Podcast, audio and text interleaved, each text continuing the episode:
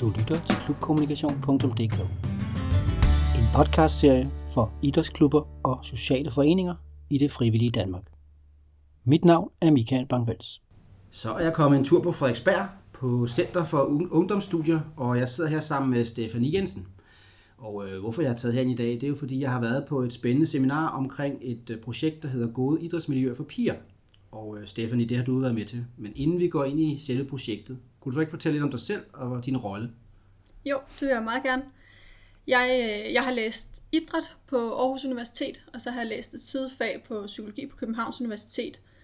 Øhm, I mange år har jeg selv været træner i nogle gymnastikmiljøer øhm, for piger primært. Så har jeg selv dyrket gymnastik i rigtig mange år, så har jeg altid selv været en aktiv del af den her idrætsverden. Øhm, så har jeg skrevet speciale om det her emne, øhm, om piger, der dyrker idræt. Hvad er det, der er på spil i deres hverdagsliv? Øhm, og i takt med, at jeg skrev det her speciale, søgte vi penge til at lave et større projekt for at blive endnu klogere på, hvad der er, der på spil for de her unge piger. Og primært med ønsker om, hvordan vi kan fastholde flere piger i idrætten. Ja, fordi noget af det, vi jo netop skal snakke om i dag, det er jo faktisk det her projekt, Gode Idrætsmiljøer for Piger. Men inden vi lidt dykker ned i det, hånden på hjertet, hvorfor er det så vigtigt, at vi får snakket om de her unge piger og idræt?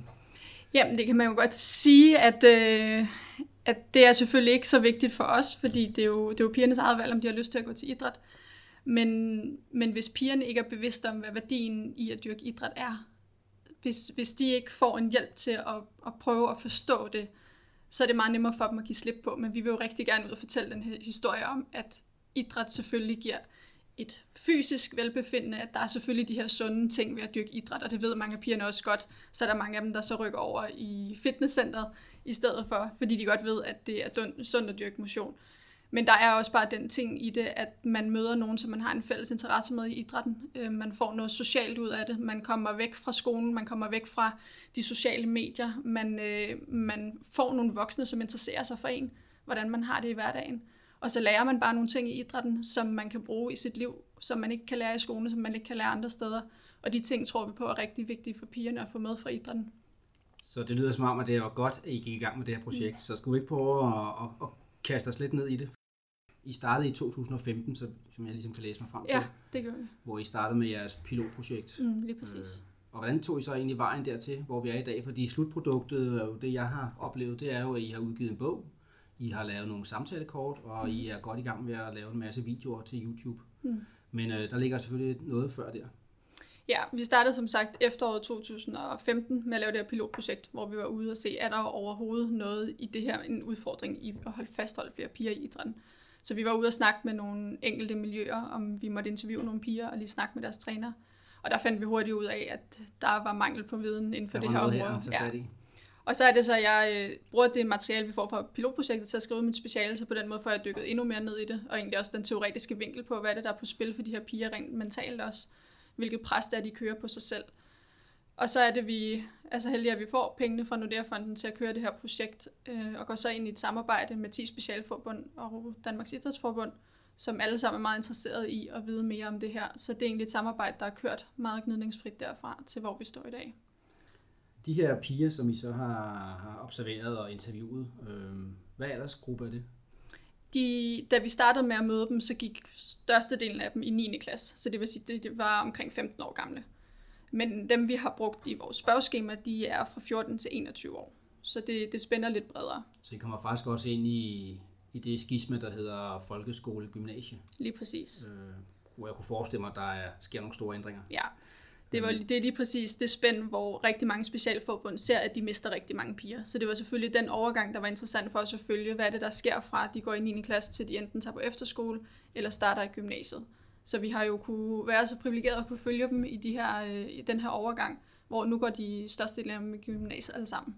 Og så har vi jo kunne følge dem her også, og så spørge, hvad er det så, der er anderledes nu, når man går i gymnasiet? I jeres undersøgelse har I også der taget øh, højde for, øh, man, man siger jo sådan lidt populært, øh, ingen elite uden bredde, og ingen bredde uden elite. Så hvordan er fordelingen øh, der? I starten så vil vi rigtig gerne have, vi har jo som sagt det her samarbejde med 10 specialforbund, vi vil rigtig gerne have en pige fra det, der svarer til et elitemiljø, og et bredt miljø inden for hver sportsgren. Så på den måde kommer vi til at følge 20 piger det, var, det er som udgangspunkt det, der er meningen, men man må også bare sige, at det er rigtig svært at finde en bredde pige i svømning og i kajak for eksempel, fordi det er meget træningsintensiv sportsgren, uanset om du er i den nationale top, eller om du synes, det er sjovt, og godt ved, at du måske ikke bliver til noget. Mm. Så kan du egentlig godt træne meget mere, end en fodboldpige måske gør, selvom hun er blandt de bedste i landet. Så på den måde er det i praksis lidt svært at skelne mellem elite og bredde, men vi har både elite og bredde udøver med. Men noget af det, som øh, jeg jo så kunne høre, da jeg var til jeres foredrag, øh, det er jo, I har jo virkelig dykket ned i, øh, hvad skal man sige, rammerne for pigerne. Øh, deres aktiviteter i hverdagen, noget omkring deres prioriteringer, og de har mange bolde i luften, og, og det her med, at nogle af dem falder fra. Men hvis vi prøver at kigge lidt på det her med aktiviteter i hverdagen, hvad er det så ligesom, I er kommet frem til, at øh, de her piger egentlig er, er op imod, hvis man skal sige det på den måde? I 9. klasse, da vi starter med at følge dem, der, der er de meget ind over skolen. Det betyder helt vildt meget for dem, men det betyder heller ikke så meget for dem, at de ikke kan lave andet i deres hverdag. Så der vil de også rigtig gerne se deres veninder i fritiden, om det er veninder fra skolen, eller fra tidligere bekendtskaber, eller fra sporten. Det er sådan set underordnet for dem. Og så har de selvfølgelig sporten, som også betyder rigtig, rigtig meget for dem. Familien vil de også meget gerne være sammen med, og så er der rigtig meget skolearbejde, de også skal have lavet. Men nu her, hvor de så er rykket over i gymnasiet, så er mængden af alle aktiviteter steget. Og det, der er udfordringen ved at starte i gymnasiet, har vi fundet ud af, at det her med, at det er nye sociale arena, man også kommer ind i, og det er nogle nye lærere, man skal lære at kende, og det er en ny måde at strukturere hele sit liv på.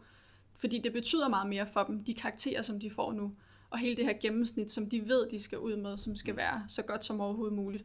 Så den, de aktiviteter er måske egentlig det samme, men de fylder bare meget mere for dem i gymnasiet, og det er det, der bliver udfordrende for dem. Og de får vel også et større ansvar. Nu har jeg selv døtre, der går i gymnasiet. Øh, jeg kan da i hvert fald mærke, at øh, den kontakt, jeg havde med folkeskolen, den har jeg jo slet ikke med gymnasiet. Øh, Nej. Så de har også heldigvis da taget større ansvar selv, men det vil sige, de står jo også sig selv med mange af udfordringerne mm. på deres skolegang. Ja, lige præcis. Og der er mange af dem, der også indser, at det måske er dyrere at gå i gymnasiet, fordi der er flere sociale ting, man gerne vil være en del af. Der er nogle studieture, som man også rigtig gerne vil være en del af. Det koster bare mere, og det er ikke altid forældrene kan kan støtte det projekt, og så bliver man måske nødt til at have et fritidsjob, og det har man måske ikke været nødt til at have før. Så der er bare mange aktiviteter, der kommer til, og mange af dem skal man klare på egen hånd, også fordi det faglige niveau bliver meget højere, så der er mange forældre, der trækker sig og siger, nu kan vi ikke følge med mere. Og man bliver jo også mere individualiseret som, som ung pige ja. i gymnasiet, så man, man vil jo gerne klare tingene selv, fordi det kan de andre også godt. Men hvad med sådan noget som fritidsjob? Fordi som du selv siger, det er også dyrt at, at gå i gymnasiet, og det er dyrt at være teenager, hvis man gerne vil være der, hvor de andre er. Mm. Øh, så det er vel også noget, der spiller ind, at der er jo kun de timer i døgnet, som der er. Og øh, hvis man så også skal have et fritidsjob, er det så også noget af det, som I har, har hørt, at, at det er noget af frafaldsgrunden, at, at tiden er simpelthen ikke til at dyrke idrætten på den måde, man har gjort før? Ja, det er det. Og det men det er i høj grad noget, der er på spil for, for de piger, som vi vil kalde bredde udøver, fordi de ikke træner lige så meget. Så de har tid til det. Øhm, men så mange af dem tager måske den løsning, at de er træner i klubben for nogle yngre hold, for eksempel, og så kan mm. de lægge det ind i deres egen træning, og så er det den måde, de kan få det til at fungere på. Men hvis man har brug for at arbejde 10 timer i Bilka eller i Netto, så er det rigtig svært at kombinere med, at man også skal lave afleveringer, man skal lave lektier, man skal nå til sport 3-4 gange om ugen, og man skal se sine venner og familie. Mm. Men øh, noget af det, du siger, og det var noget af det, jeg lagde mærke til på, øh, på det seminar, I holdte, øh, eller temadag der, det var, at øh, ja, du sagde det også i starten, at I undersøger meget omkring pigerne. Øh, men jeg synes jo, at I også på, på hvad hedder det, temaaften der, og også i materialerne, egentlig jo også kommer frem til nogle gode råd til trænerne. Fordi lige nøjagtigt det, vi så snakker om nu, med at de har rigtig mange prioriteter, og at idrætten måske også har ændret sig øh, fra den gamle foreningsidræt, som jeg har været en del af, hvor man jo næsten boede i klubben.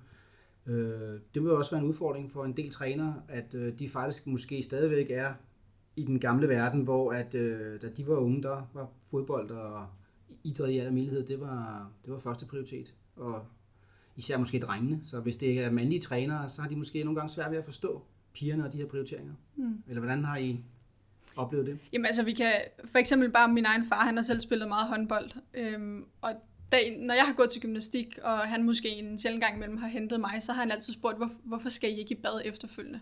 Fordi for ham var nærmest 90% af det at gå til håndbold, var jo lige så meget at være i bad sammen bagefter, ja. og gå i, være i omklædningsrum, lige præcis, ikke? Og der er nok stille og roligt bare sket en udvikling til, at man kommer og dyrker sin sport, og har det selvfølgelig rigtig hyggeligt med det, men så skal man også videre i programmet. Så, så hele det der meget, meget sociale i det, er der ikke nødvendigvis mere på samme måde, som det har været. Så det bliver lidt mere noget, man desværre bare tjekker ind og tjekker ud af på samme måde, som man også gør med skolen, og måske også med sine venner og de sociale medier. Men alligevel påpeger I jo faktisk også i undersøgelsen, at øh, en af de store prioriteringer for pigerne for at gå til idræt, det er, at det skal være sjovt. Så der er jo også en, en, en opgave for trænerne i, at øh, måske især for elitepigerne, at ja, det er meget fokuseret på træning og udvikle sig og blive dygtigere og præstere, men der skal også være noget fællesskab, fordi sporten jo faktisk et eller andet sted bliver måske der, hvor man har et fællesskab og et frirum fra alle de andre prioriteringer. Mm. Men, men det der med, at det, det er sjovt, det er sådan en, en helhedsoplevelse af det hele. Og det, der er den primære motivationsfaktor for pigerne, er, at de udvikler sig. Så selvfølgelig skal der være et fællesskab omkring det. Det siger mange af pigerne også, at det er helt vildt vigtigt for dem, at der er noget socialt at se frem til, netop hvis de ikke har mulighed for at pleje det ellers i, i hverdagen med venskaberne fra skolen, så er det rigtig vigtigt, at de så føler, at de har nogle tætte veninder, når de kommer til sport. Men i forhold til at fastholde dem, så er det vigtigste, at det her, den her oplevelse at man går derfra, man har udviklet sig, man lærer noget, og at, at det helhedsindtrykket er sjovt. Så det her med, at det er socialt, er ikke i sig selv nok til at fastholde dem på sigt. Okay. Og det er også en vigtig pointe. Så det er jo noget rigtig vigtigt pointe, ja. ja. Øh, så, har I så også været inde og spørge pigerne omkring øh, deres syn på træner? Fordi det er i hvert fald noget af det. Jeg har også selv været træner, og øh, jeg kan jo se i dag, når jeg sådan går rundt i mit lokalområde, så møder jeg jo rigtig mange af de piger, som jeg har trænet i noget fodbold. Og man får lige det her, hej Michael. Øh, så på en eller anden måde, uden at det skal lyde sådan selvforhærligende, så, så fornemmer man jo en gang med, at man faktisk har været en vigtig person i de her pigers mm. øh, opvækst. Ja.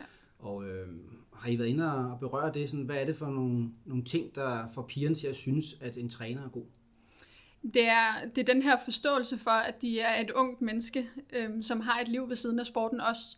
Man kan sige, at nogle af de piger, som er gladest for deres træner, det er træner, der spørger ind til, hvordan, hvordan det går i hverdagen. Øhm, som, som forstår, at de ikke bare er svømmer eller ikke bare er fodboldspillere, men at de rent faktisk også har et liv ved siden af, hvor sporten skal passe ind.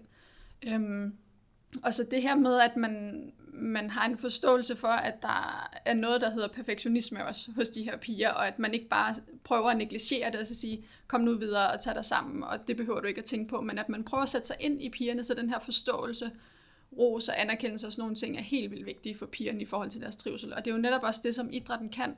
For når de starter i gymnasiet, så er gymnasielærer desværre nogen, der lidt mere kommer til dansk timen, og så går de igen, hvor man måske i folkeskolen er vant til, at der er en eller anden form for en relation, fordi man har haft dem over længere tid. Og så starter de i gymnasiet, og så lærer en, der kommer og går igen.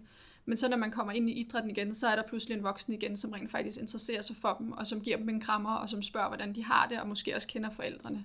Så på den måde er træneren en helt vildt vigtig voksen i de her unge pigers liv. Du øh, sagde noget, øh, som lige fik mig til at tænke på det her med at øh, perfektionisme, fordi øh, nogle af mine egne erfaringer, det er jo, at øh, piger også tolker meget. Altså noget, man siger, og som man måske bruger lidt ironi eller et eller andet, øh, det kan faktisk godt lige pludselig blive et kæmpe problem, og så tænker man, hvad skete der der? Øh, er det også noget, I har mødt sådan, at, at, at pigerne sådan har den her sådan, jamen de vil vide en masse, og trænerne måske ikke altid lige, hvorfor vil du vide det? Du skal jo bare kaste med bolden, eller skyde til fjerdebolden, eller hvad det nu er for en mm. idrætsgren, eller lave det her spring, som vi nu har øvet. Ja, altså vi har selvfølgelig, samtidig med at vi har interviewet de her piger, har vi også interviewet deres træner. Og vi har spurgt trænerne, hvad, hvad er det fede ved at træne piger, men hvad er også udfordringerne? Altså hvad vil I ønske, I var klogere på, for at kunne træne piger så godt som overhovedet muligt? Og der er nogle af de her ting, de siger, hvorfor er det, piger har brug for at vide alting? Og når vi så siger noget, så tolker de på det. Og det, ofte er det jo en tolkning, der kommer ud af det, som aldrig nogensinde har været hensigten fra trænerens side. Øhm, så hvorfor er det, de ikke bare spørger direkte? Ikke? Så det er den der kommunikationsdel, der pludselig bliver en barriere for dem. Ja. Øhm, og det er jo også meget sådan noget med, nu spiller jeg ikke på søndag, så nu kan han helt sikkert ikke lide mig mere. Altså den der overdrevne tolkning. Ja, så der er lidt mere samtale, øh, og måske også den samtale sådan undervejs, du var lidt inde på det før også, altså, mm. altså der er nogen, der tager, der tager en alvorligt som, som det menneske, man er, men også måske, hvis man har været til et stævne, gymnastikstævne eller svømmestævne, mm. at man så også øh, i løbet af ugen til træningerne øh, måske lige forvent, hvad var det, der gik godt, og hvad synes du selv, der gik skidt, og øh, at træneren så faktisk også får fortalt, at øh, jamen, jeg synes faktisk, det var okay. Øh, selvfølgelig øh, gør vi det her sammen, for at du skal udvikle dig og blive bedre. Så selvfølgelig har jeg også nogle kaldte kritikpunkter, mm. men altså lige komme med den her tilbagemelding, at overordnet, så, så går det jo fint. Øh, og vi ved jo også, at, at altså de ressourcer, man kommer med på dagen, det er jo dem, der afgør, om man præsterer. Øh, og de kan jo være meget forskellige, netop af mange af de her årsager, du har været inde på, at mm. pigernes prioriteringer og deres mentale tilstand. Så øh, det er i hvert fald nogle af de råd, jeg kan se, I har givet trænere, som jeg egentlig også tager med mig i, i mit færd, der hvor jeg er. Det er mm. det her med at øh, egentlig anerkende, at med de ressourcer, du har mødt ind med, hvis du har gjort alt, hvad du kan, så er det egentlig fint, og så lad os arbejde videre. Men det skal heller ikke blive sådan noget føle, altså at man øh, hele tiden kommer dem i møde, og ikke hjælper dem med at udvikle sig, fordi der er jo ingen, der udvikler sig ved bare at få at vide, at de er gode hele tiden. Mm. Men det, det, som pigerne siger helt vildt meget, er, vi ved jo godt selv, når vi har lavet en fejl, så det behøver I ikke at gøre os opmærksom på, Nej. fordi den fylder bare endnu mere. Så for hver kritikpunkt, man kommer med, så skal man komme med ros tusind gange. Det er sådan lidt pigerne selv siger det. Så det, for, og det bunder i, at de desværre selv er rigtig dårlige til at se, når de lykkes med noget. Øh, hvor drenge, de kan gå ind efter en kamp og så sige, så jeg lige den find, der jeg lavede på ham der, eller så jeg lige det mål. Og det kan være, det var det eneste gode, han rent faktisk lavede den kamp, men det er det, han ja, tager med sig hjem. Tabt, men... Øh. Fuldstændig ligegyldigt, ikke? Hvor pigerne, der er jo nogle af pigerne, der siger, hvis jeg har brændt et skud på mål, så har jeg spillet en dårlig kamp. Så vi vil rigtig gerne råde træner til at gå ind og hjælpe pigerne med at fokusere på de gode ting. Og det er også nogle af de redskaber, som vi præsenterer i bogen, hvordan man kan vende netop det, du siger, en evaluering om, til ikke bare kun at kigge på, hvad er det, der ikke lykkedes, og hvor kan vi gøre det bedre, for at vi bliver endnu bedre næste gang, men også bruge det gode, som man laver i sine præstationer, i sin træning eller kamp, til at sige, hvordan kan vi bygge videre på det gode, som rent faktisk lykkedes, fordi det har pigerne desværre lidt svært ved selv. Du er også lidt inde på tidligere det her med, at øh, de kompetencer, som man jo egentlig så får, når man går til idræt, at dem kan man faktisk også tage med sig, måske ind i skolen, men også i det videre liv. Mm. Øh, har I nogen sådan observationer på det? Altså bliver de her piger, der styrker idræt, og måske endda, hvis vi fokuserer lidt på elitepigerne, altså bliver de bedre til at strukturere deres liv, fordi de simpelthen er nødt til at få tingene til at hænge sammen? Ja, det, det er meget tydeligt, at de, de strukturerer deres liv rigtig, rigtig fint, og de er meget målrettet. Øhm, og det er jo, nogle gange bliver det måske også lidt for meget, at de har svært ved at give slip på ting. Øh, og det skal man selvfølgelig også arbejde med. Men det er helt klart en styrke i deres liv, at de, de kan sætte sig nogle mål, og så går de efter dem, og de kan, de kan finde ud af, hvad er det, der sker fra klokken 6 om morgenen, når jeg står op, til klokken 22, når jeg går i seng. Der har de bare en helt stram plan, som de kan køre efter. Øhm, og de, de har en helt anden tankegang omkring det her med, hvad det vil sige at fejle, hvis man rent faktisk er i et idrætsmiljø, hvor man er god til at snakke om, hvad er det, det betyder at fejle, og er det okay at fejle til en fremlæggelse i skolen, og hvad kan vi så bruge det til? Øhm, og der har vi oplevet nogle piger, som rent faktisk er gode til at tage den værdi fra sporten og så sige, jamen fejl, det er noget, der sker, når vi udvikler os. Og det kan de egentlig også godt finde ud af at overføre til skolen, og så sige, jamen så bliver vi nødt til at rejse os igen og kæmpe videre, for det nytter ikke noget, vi bliver liggende nede. Nu har du et par gange nævnt, øh, at I har nogle redskaber øh, i både bogen, og I har også de her videofilm. Øh, men noget, som mm. jeg lagde mærke til, I præsenterede på øh, temaaften, det var nogle samtalekort. Ja. Kan du fortælle dig om, hvad, hvad er ideen med dem, og hvad, ja. hvad går de ud på? De opstod egentlig ved, at der er en pige, der siger, eller der er mange piger, der siger, at vi har brug for flere samtaler. Hvis du spørger, hvad, hvad har du brug for din træner, så siger de altid samtaler og endnu mere kommunikation omkring, hvorfor vi gør, som vi gør, og hvorfor det, hvorfor det går, som det går, og hvor jeg er på vej hen, og hvordan kommer jeg derhen, og så videre. Så de vil gerne sidde i lang tid og tale, og trænerne måske gerne videre, så yeah. I har skabt et redskab til ja. at Ja, fordi så vi havde trænerne på den ene side, som måske godt vidste, at piger gerne vil have de her samtaler, men det er også svært at tage hul på. Og så bliver det ofte det der spørgsmål med, hvordan går det? Og det, man normalt svarer til spørgsmålet, hvordan det går, det er jo, det går fint. Men det går jo ikke altid fint. Så vi vil rigtig gerne prøve at hjælpe med at udfylde det her hul, som der tit er mellem træner og udøver, til at facilitere de her samtaler, som handler om andet end, hvordan kan vi udvikle os hurtigst muligt og bedst muligt. Så vi har ladet os inspirere af noget, der hedder samtalekort, og det her spil Ego, hvor man får stillet nogle spørgsmål, som tager hul på nogle samtaler, man måske normalt ikke vil have samtaler omkring. Øhm, og det er altså noget med, hvad er det for nogle ting, der fylder i dit hoved her for tiden. Det kan være noget, der overhovedet ikke relaterer sig til sporten. Så kan det være sådan nogle ting, som hvad er vigtigt for dig i relationen mellem mig som træner og dig som udøver. Så vi har taget en masse forskellige typer af spørgsmål op, og så skrevet dem ned på nogle kort og fået dem lavet en lækker udgave. Og så er tanken, at udøveren trækker et kort og begynder at svare på spørgsmålet, og så sidder man som træner og udøver og snakker om de her ting.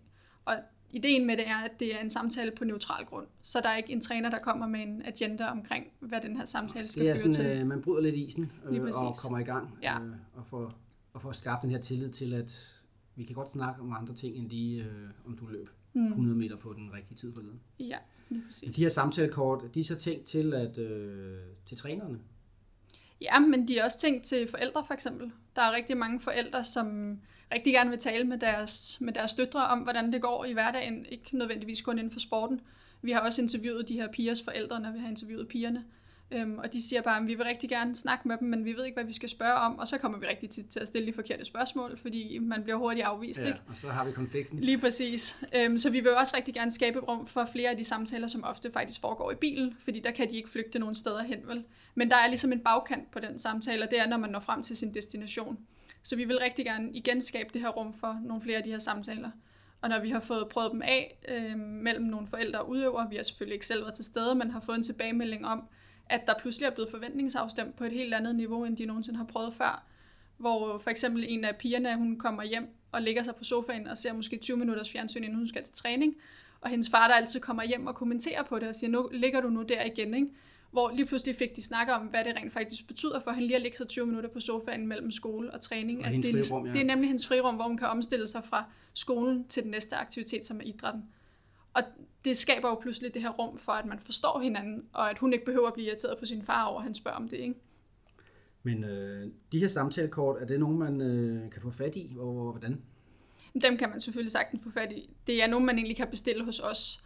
Tanken er, at øh, specialforbundene også selv har, har fået fat i dem, og så kan man måske få dem gennem sit specialforbund. Men ellers så kan man også bestille dem gennem os, hvis man kontakter os. Og øh, netop det her med at kontakte jer, fordi I har jo den her bog, I mm. har øh, nogle videoer, øh, så I har selvfølgelig en hjemmeside. Ja, vi har en hjemmeside, der hedder kur.nu, cur.nu, øhm, og man kan skrive til os på kur, kur.nu også, hvis man gerne vil have samtalekortene. Men vi har også en Facebook-side, der hedder God Idrætsmiljø for Piger, hvor vi sådan løbende fortæller, når der sker noget nyt, når der kommer nogle nye videoer. Ellers så har vi YouTube-kanalen, der hedder God Idrætsmiljø for Piger også, hvor vi også øh, løbende lægger videoer op, når de er færdige. Ja, der kommer sådan nogle temavideoer, som Ja. øh, faktisk øh, kommer rundt om mange af de ting, som vi har snakket om. Så det kan vi i hvert fald anbefale, at man går ind og ser. Jeg har været inde og set på stykker af dem, og jeg synes, de er rigtig gode, fordi øh, det jeg også tænker, i hvert fald det kunne bruges til, det er jo, når man har forældremøde Mm. ude i sportsklubberne, og så måske, det oplever jeg i hvert fald tit i mit arbejde med klubkommunikation, at øh, jamen, øh, hvordan skal vi egentlig holde de her forældremøder? Jamen det kunne måske være en god start på et forældremøde, og afspille en af jeres videoer, som, mm. hvad var de i, i sådan snit? Sådan en 10 video? minutter. Ja, 10 minutter, Ja. ikke? Det kunne måske være sådan en god øh, start på et forældremøde, at man afspiller den, og så siger, jamen, øh, det, det er noget af det, vi går og bakser med. Mm. Helt sikkert. Nu har vi snakket meget, og hele projektet hedder selvfølgelig også øh, idrætsmiljøer for piger, men hvad med drengene? Ja, hvad med drengene?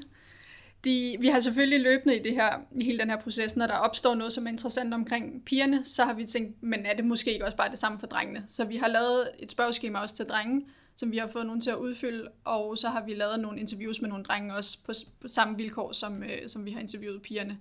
Og nogle af tingene er, er ens, for eksempel det her med, hvad man er motiveret af, det er det her med at udvikle sig, som, som vi kan se, der egentlig er med til at fastholde og synes, at idrætten er sjov. Men der er også nogle ting, hvor de skiller sig rigtig meget ud, og det er jo for eksempel sådan en ting som perfektionismen, hvor pigerne de vil rigtig gerne være perfekte til det hele, og lægger deres energi 100% i alt, hvad de går ind i. Og der kan vi bare se, når vi snakker med drengene, så er de meget bedre til at selektere i forhold til, hvor de ligger deres energi. Og det er måske også derfor, de formår at fastholde sig selv i idrætten i længere tid, fordi de er meget bedre til at sige, jeg går all in på fodbolden for eksempel, og jeg venter bare på, at der er en tysk klub, der ringer til mig, og så pakker jeg gymnasiet væk. Ikke? Hvor det ved pigerne godt, de ikke kan. De ved godt, at, at sporten er ikke deres karrieremæssige fremtid. Øh, desværre, synes mange af dem jo også, ikke? men de ved godt, at min energi skal ligge i skolen, fordi det er der, min fremtid er. Så, så for mange af pigerne bliver den der, sporten bliver til forhandling, indtil det ikke kan, kan gå med gymnasiet mere. Og så bliver de nødt til at prioritere gymnasiet. Så det er aldrig nogen, de vælger for eksempel aldrig idrætten fra, fordi at det, de ikke er tilfredse med produktet, som de får. De er ikke utilfredse med deres træner, de er ikke utilfredse med træningstiderne som sådan, men det er det her med, at der kommer bare et tidspunkt, hvor det ikke går op for dem mere. Så det, øh, det er en af jeres hovedkonklusion, hvis jeg skal trække den. Det, det er altså ligesom at, at finde det her rum, hvor træner, forældre og piger finder ud af, at det faktisk er en styrke at fastholde og gå til idræt, men at finde de prioriteringer og måder, man så kan gøre det på.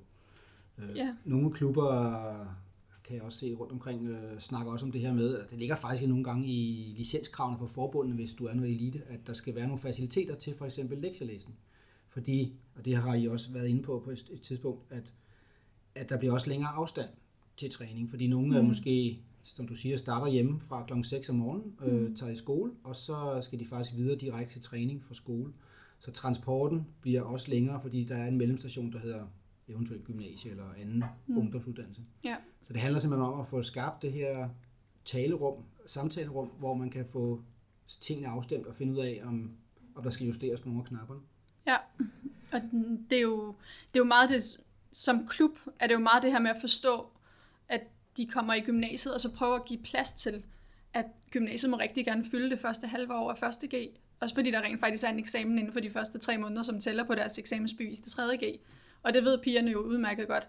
Så, så man kan hjælpe pigerne helt vildt meget med lige at sige, vi bestemmer på jeres vegne, at når I starter her i første G, så letter vi lige presset på træningsmængden, fordi det er jo ikke de tre måneder eller de seks måneder, der afgør deres idrætsfremtid, men det kan måske afgøre, om de rent faktisk bliver i idrætten. Og det er jo det, der er det vigtige.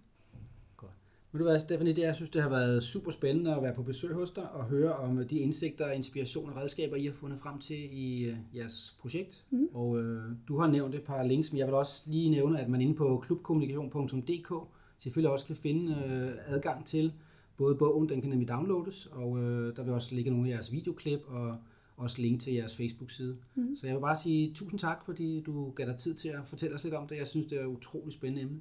Selv tak.